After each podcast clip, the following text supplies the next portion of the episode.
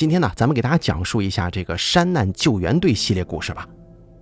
今天这一期呢，是咱们这个系列合集的最后一期了，往后就没有了。希望大家能够喜欢。本节目由大凯为您播讲。今天我要给大家分享的第一个故事呢，其实我并不想讲，让我曾经想完全遗忘它。这是发生在我跟我的朋友结束了上次谈话后的六个月。有一个患有唐氏症的青少年，大概二十来岁上下，在一个主干道上消失了。这件事儿不但听起来古怪，就连事情的本身都非常奇怪。因为这位仁兄从来没有离开过他妈妈半步，他的妈妈认为他儿子是被人绑架了。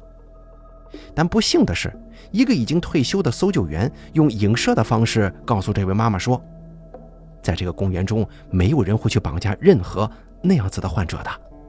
意思就是说什么呢？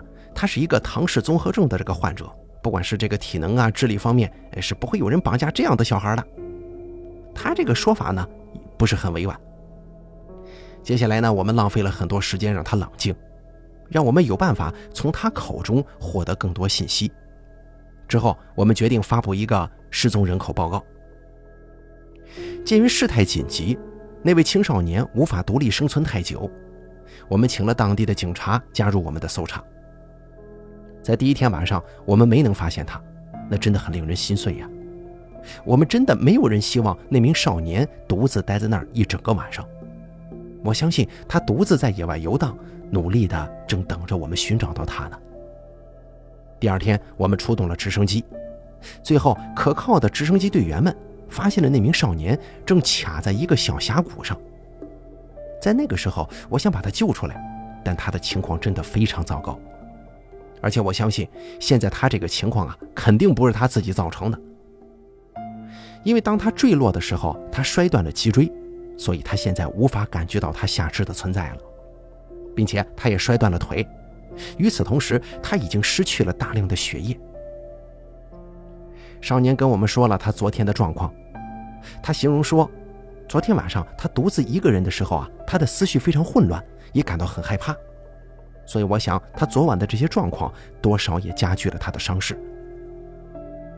而接下来的话，我知道可能会让大家有点感到恶心。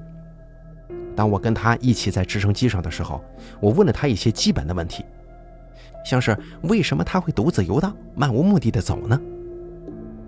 起初的时候，我只是想要从他那边获得一些资讯。和告诉他的妈妈，那不是他的错，因为按照目前这名少年的情况，我害怕他随时可能会死去呀，所以我认为他母亲恐怕没有办法亲自问他的儿子，因为受不了他儿子现在的状态。而接下来提到的这件事情实在是诡异到不行。这名少年一边哭一边跟我说，昨天有一个看起来很抑郁的小男孩说要跟他一起玩，而且那个小男孩还跟他说。如果你跟我玩，我就能让你回家。之后，这位少年呢就把他的眼睛给闭上了。然而，当他把眼睛睁开的时候，他人已经卡在峡谷这边了。当他说完这些事情的时候啊，我不太明白他到底讲了些什么。难道说他真的遇到了鬼吗？然后他继续哭着问我说：“我妈妈在哪儿啊？我妈妈在哪儿？”我握着她的手，尝试让她冷静下来，但她没理会我。继续说，那里好冷，我在那儿好冷，我的双脚都冻僵了，那里真的好冷。当他说这些话的时候，我已经察觉到他越来越虚弱了，声音也逐渐变小，越来越无力。同时，他也把眼睛闭上了一会儿。然后，在我们即将抵达医院的前五分钟，他忽然用那张他早已泪流满面的脸，直挺挺地对着我，对我说：“妈妈再也见不到我了。”我真的好爱我的妈妈，我真希望她现在能在这儿。说完之后，他就闭上了眼睛，之后就再也没醒过来了。这件事情真的让我感到非常难过，而且我真的不喜欢讲这个故事。这是第一个让我真正感到非常不安而且难过的事儿。由于这个故事真的影响我很深呢。所以我去找了一位比我年长，而且在这个公园工作过一段时间的搜救员，我把我的感受告诉了他，而在最后，他也真的帮助我走出了那段阴霾。随着时间的流逝，我们渐渐成为了好朋友，也更加的了解彼此。他呢，向我讲述了一个有关他个人经历的一个故事。是的，这就是现在我要向大家分享的第二个故事。那位资深的搜救员对我说：“我相信这件事情发生的时候，你还没有在职。如果你当时就在了的话，你就一定会知道这件事情。所有待在这个公园够久的搜救员，都知道这个故事。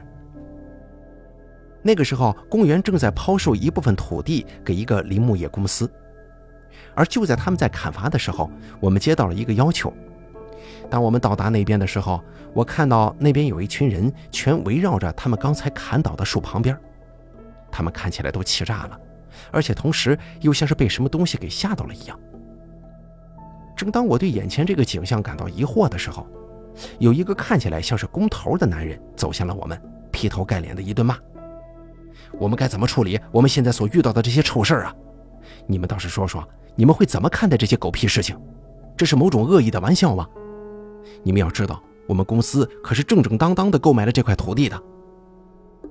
我们在场的所有人都完全不知道这些家伙干嘛对我们吼这些难听的话呢？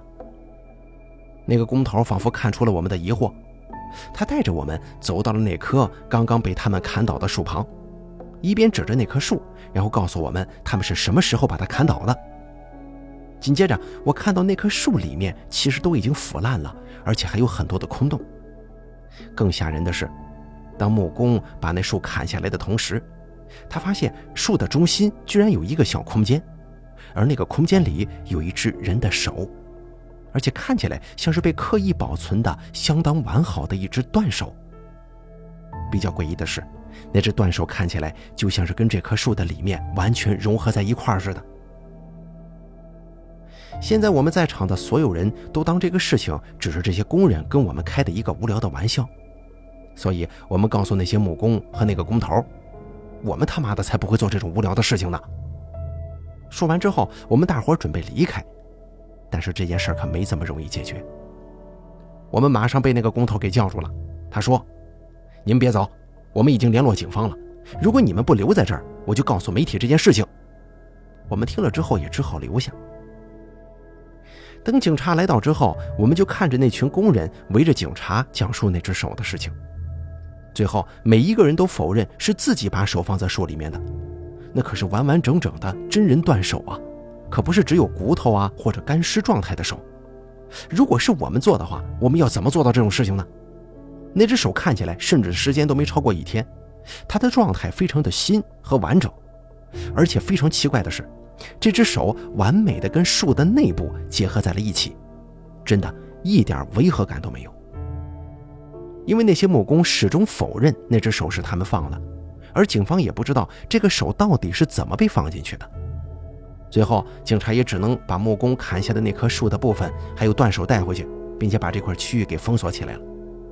这个事儿太古怪了，警察在当时呢还针对该地区进行了一个大规模的调查，但是我知道。最后，他们肯定什么都查不到。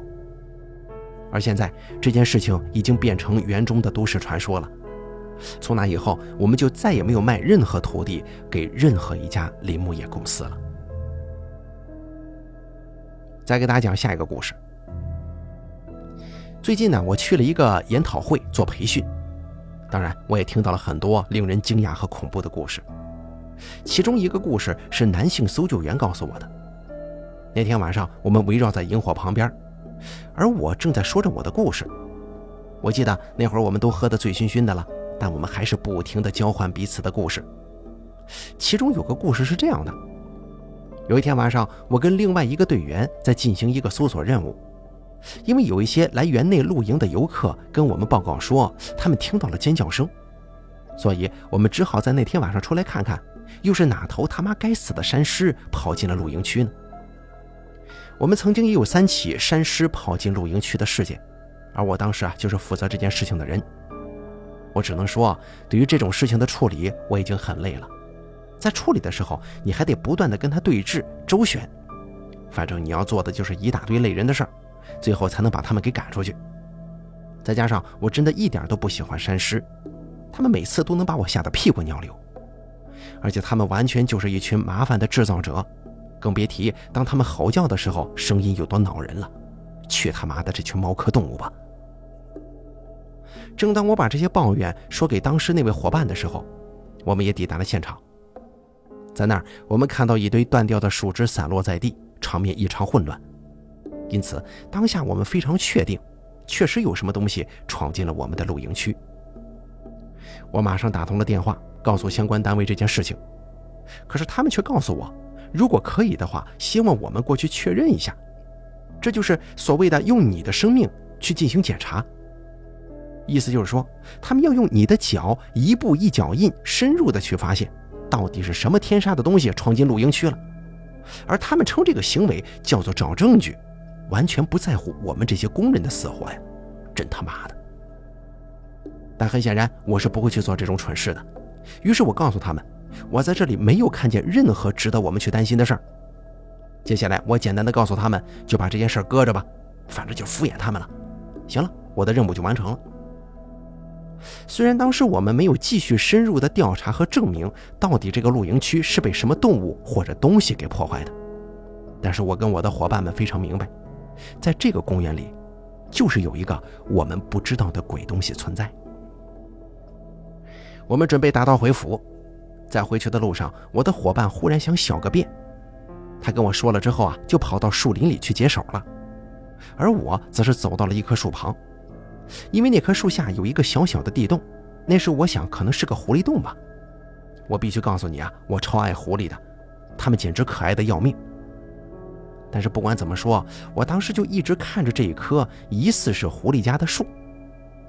过了一段时间之后，我开始听到一些树枝被踩断的声音，这个声音从我背后传来，而且我能借由树枝的声音知道那个不知名的物体正在不断的朝我接近。我马上掏出我的手枪，因为我所处的地方离刚刚那个被入侵的园区不远，所以我非常担心会有山狮什么的危险动物正尝试接近我。但是我非常的清楚，我这把手枪是没有办法去反抗山狮之类的大型动物的，所以现在事态变得非常紧张了。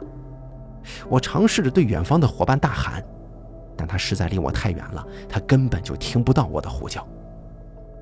我一边对着那个正在上厕所还不知道在干嘛的笨蛋发牢骚，一边上膛我的手枪，用来准备面对那个黑暗中的怪物。我开始环视我所在的周围，注视着每一个那个东西可能会出现的地方。忽然之间，我看到了一个人形的黑色物体朝着我这边前进，但不同的是，他用的是后空翻的方式在向前，他不断用他的后空翻穿过树林。我的天哪！当时我真的吓到尿失禁了。我不是忽悠你啊，兄弟，当时我真的吓到失禁了。而且他那个后空翻好像早就有了一个既定路线似的。我发誓，我看到他把行进路上的每株灌木丛跟他妈的每一棵树，全部都清除的一干二净。我把枪举向那个家伙，必须对他大喊，要他马上停止他那个该死的后空翻。但是他完全不理会我的叫喊。他继续用他的后空翻不断的逼近我。就当距离逼近到只剩下五十码的时候，我向他前方的地面开了一枪。我知道这么做很不应该，但我当时真的无法想象，如果让他接近我，会发生什么恐怖的事情。就在我开枪之后，他开始用他的后空翻四处的乱窜，最后消失在森林之中了。我的伙伴听到了枪响之后，马上跑了回来。并且还对处在惊吓之中的我问：“刚才发生什么事儿？”我告诉他，有个怪物刚从森林里跳出来，用极其诡异的方式不断的向我逼近。只有上帝才知道那鬼东西是什么。咱们必须马上离开这儿。就在我们落荒而逃的逃出森林之后，我们立马联络了警方，告诉他们刚刚那个诡异的事情。在他们了解了事情的来龙去脉之后，非常幸运的，我没有因为开枪这件事儿。卷入任何麻烦，但是兄弟们，我必须得告诉你，我对那天晚上出现的东西真他妈的完全不知道啊，不了解。在我的人生当中，我就从来没看过那样天杀的东西。我想，我们都同意，在森林深处居住着许多我们所不知道的生物的事儿。我并不打算去猜测那些东西可能是什么，或者引用某某学说来证明那些东西的存在是否合理。我只是希望大家借由我所分享的这些经验来明白，你在野外的时候必须要保持警戒，非常重要的。我知道有很多人认为自己无所不能，但事实是你就是有可能在那受伤、走失，甚至是死亡。再给大家讲下一个故事。我有个朋友，他那会儿正在帮这个咨询服务台重刷油漆，然后他听到有个男人问他距离最近的营地在哪儿，但由于他那个时候正在梯子上啊，所以不方便转身，只是告诉他附近没有任何营地，如果他想露营的话，沿着这条路往前走大约四里远就可以抵达另一座公园了。他又问那个男人是否还需要其他协助，男人说不用。然后他就向他致谢。我朋友继续刷他的油漆，但他的耳朵始终保持听觉灵敏。据他说呀，他一直没听到那个男人离开的声响。当那个男人靠近我，并且跟我说话的时候啊，其实我后脖子的汗毛纷纷竖了起来。我我不知道那是为什么，但是我对于整个过程有一种很不安的感觉。我只想赶快刷完油漆，然后离开那儿。我想有一部分原因，可能是因为我只能背对着他，所以没什么安全感吧。可是我觉得他跟我说话那会儿，空气里总是飘荡着一股十分怪异的气味，而这股味道甚至在那个男人跟我对话以前就存在了，是一种血液存放过久的铁锈味。在这之前，我曾经查看过四周，看看是什么东西产生了这种味道，但我始终找不到任何可疑的事物。所以我就这样打算等那个男人走远，可我却听不到他离开的脚步声。这让我感觉他一直站在我后头，分分秒秒地关注我的一举一动。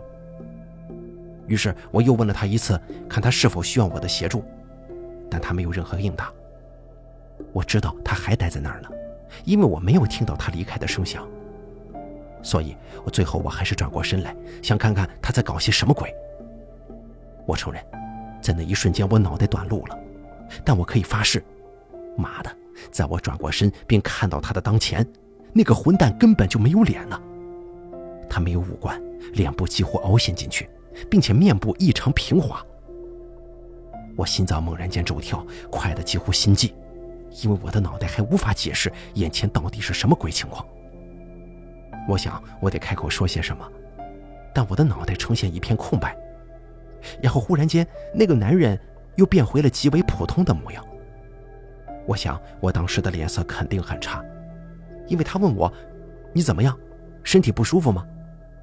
当然，我只能对他说：“没事儿”之类的屁话。然后他又问了一次附近哪里有营地，我又为他指出隔壁公园的方位，而他呢，就是摆出了一副“我不是本地人，你可以带我过去吗”这种表情。这个时候，我可以确定情况不太对劲呢。这家伙不可能自己来到这边，然后还搞不清楚这是哪里吧？而且最重要的是，周遭也没有停留任何车辆，他到底是怎么来到这里的？于是我告诉他说，我不能用公用车载他去任何地方，而他呢，又是那一副拜托你了，我真的不知道我在哪儿，你可以陪同我，或者说把我送到那里吗？还是这副状态。到了这个时候，我意识到事情严重了，我开始怀疑他是不是在附近设有埋伏，或者其他的绑架措施要害我。我告诉他，我可以帮他叫计程车，计程车会载着他去他任何想去的地方，然后二话不说的拿出电话准备拨打。而他呢，只是说了一句“不了”，就兀自步伐飞快的走了。但他并没有走出这座公园，而是走进了旁边那片该死的树林。所以，我也赶紧上了我那台该死的卡车，拍拍屁股赶紧走人，哪里还管得了什么油漆不油漆的？当我驱车离开的时候，我还是不停地盯着后视镜，想看看他到底跑哪儿去了。而他就站在道路的中央，我不知道他动作怎么能这么快，但我可以确定的是，那个混蛋根本就没有五官，他就这样目送着我离去。并且在我转弯的时候，他也朝后跨了一大步，退进了那片树林里，融入进了黑暗之中，整个人就像是凭空消失了一样。我这位同事的分享啊，到这就结束了。而当他结束他的故事的时候，我的另一个朋友立即又开始了新的话题。但是接下来我要讲的这个故事呢，有着略微不同的转折。你知道的，前阵子我也遭遇过类似的事件。那个时候我正在侦查某个失踪人口，所以我沿途追踪着那条线索，来到一个无从判断方位的陌生区域。那个时候我可能有大约两个小时没看到其他队友了吧，所以我也没有想到该注意自己身处何处。大多时候我只是专注地盯着地面，不愿意放过任何蛛丝马迹。我迈上了一座小山丘。而接下来有一个男人忽然出现在了我的眼前，他就像是凭空冒出来的，害得我差点冲撞到他。那是个老伯伯，他大概六十来岁，我赶紧向他道歉，说由于我的冒失差点冲撞到他，对不起之类的话。然后我就注意到他的脸了，我猜测我那个时候表现的应该很不对劲，因为我就这么傻傻的盯视着他看。我花了好半晌，才终于搞清楚眼前的情况有什么不对劲。因为第一眼我只觉得这个家伙的脸实在是太宽了吧？啊，我知道这种说法有点奇怪，但这是我唯一能够描述他的方法。因为他的头并不是特别大，尺寸很平常，但他的脸部空间实在是太大了，像是倍数于五官正常的相对距离一样。他不发一语，就这么看着我。我忍不住往后退，口吃的反复重复着“抱歉啊，呃，抱歉”，然后就转身跑掉了，继续做我该做的事。而在我逃跑的过程当中，我还不断的往后看，因为我实在很害怕他会突然出现在我身后之类的。我知道这次的经历可能有点可笑，但我发誓，这真的是我遇到过的最诡异的事情之一了。接下来还是那个刷油漆的哥们儿分享了一个故事。他说：“好几年前，我跟我的女朋友去露营，在一个距离我所知道的营区约两里地以外的地方扎的营。那个时候夜很深了，我们就赶紧就寝。但是我们彻夜难眠呢，因为我们一直听到摩擦产生的噪音。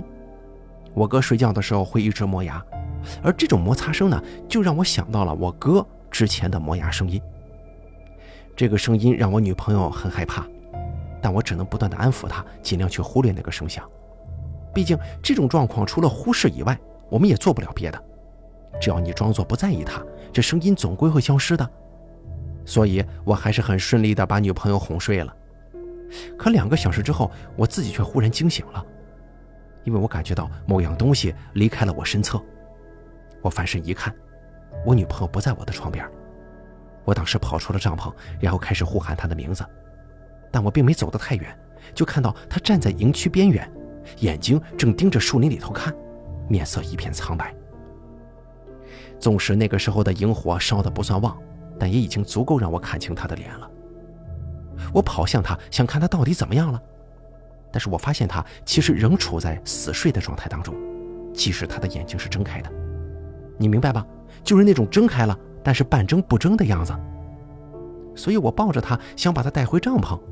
但他却不愿意移动半步，只是不停的小声说着：“我得走了，艾迪，我得走了，他就在这儿了。”而我当时似乎好像对他说：“哎呀，你只是梦游了，赶紧回去睡觉吧。”但他丝毫不肯让步，他只是站在那儿反复不停的说：“他得走了”之类的鬼话。于是我也跟着望向他的视线方向。在距离我们五十码处，我赫然见到了一座该死的楼梯待在那儿，灰色水泥材质的。然后他开始走向那个楼梯，我赶紧把他拉回来，并试图叫醒他。好在他还是醒了，但就他看我的那个眼神，仿佛我才是失去理智的那个人。他问我，他为什么会该死的走出那座帐篷呢？我当下没解释太多，只是告诉他，他刚才梦游了。这下子离了险境，他也乖乖的跟我回帐篷睡觉。我不知道该怎么说，我也不喜欢往下继续深思，大家懂我的意思吗？接下来再给大家分享最后一个故事：神秘的攀岩者。有一对年轻夫妇到我负责的那个公园去登山，他们回来之后就告诉我，他们头天在山上看到了一些奇怪的东西。我知道他们所说的那座山。据他们说，他们当时轮流用望远镜看山顶的风景，忽然就看到有个人在攀爬陡峭的岩壁。可是过了好一会儿，他们才意识到那个人不太对劲呢，因为他没有任何攀岩工具。当时那座悬崖离他们大概有五里远。那个人爬到悬崖顶端之后，忽然就开始盯着他们，并且还很愤怒地冲他们挥手。紧接着，那个人忽然就从山顶上跳下去了。而那对夫妇在后来登山的过程当中，再也没见到过那个人，也没见到有人从高处落下的痕迹。我把他们送走了。并且再三保证我会调查此事的。其实我对他们撒谎了，我绝对不会调查，因为我手头还有十来个类似的目击案例呢。而那个攀岩的人，在我们公园是很有名的，他可不是人呢。好了，咱们本期的山难搜救员系列故事就结束了，整个系列呢也彻底给大家播完了。感谢您的收听，咱们下期节目不见。不散。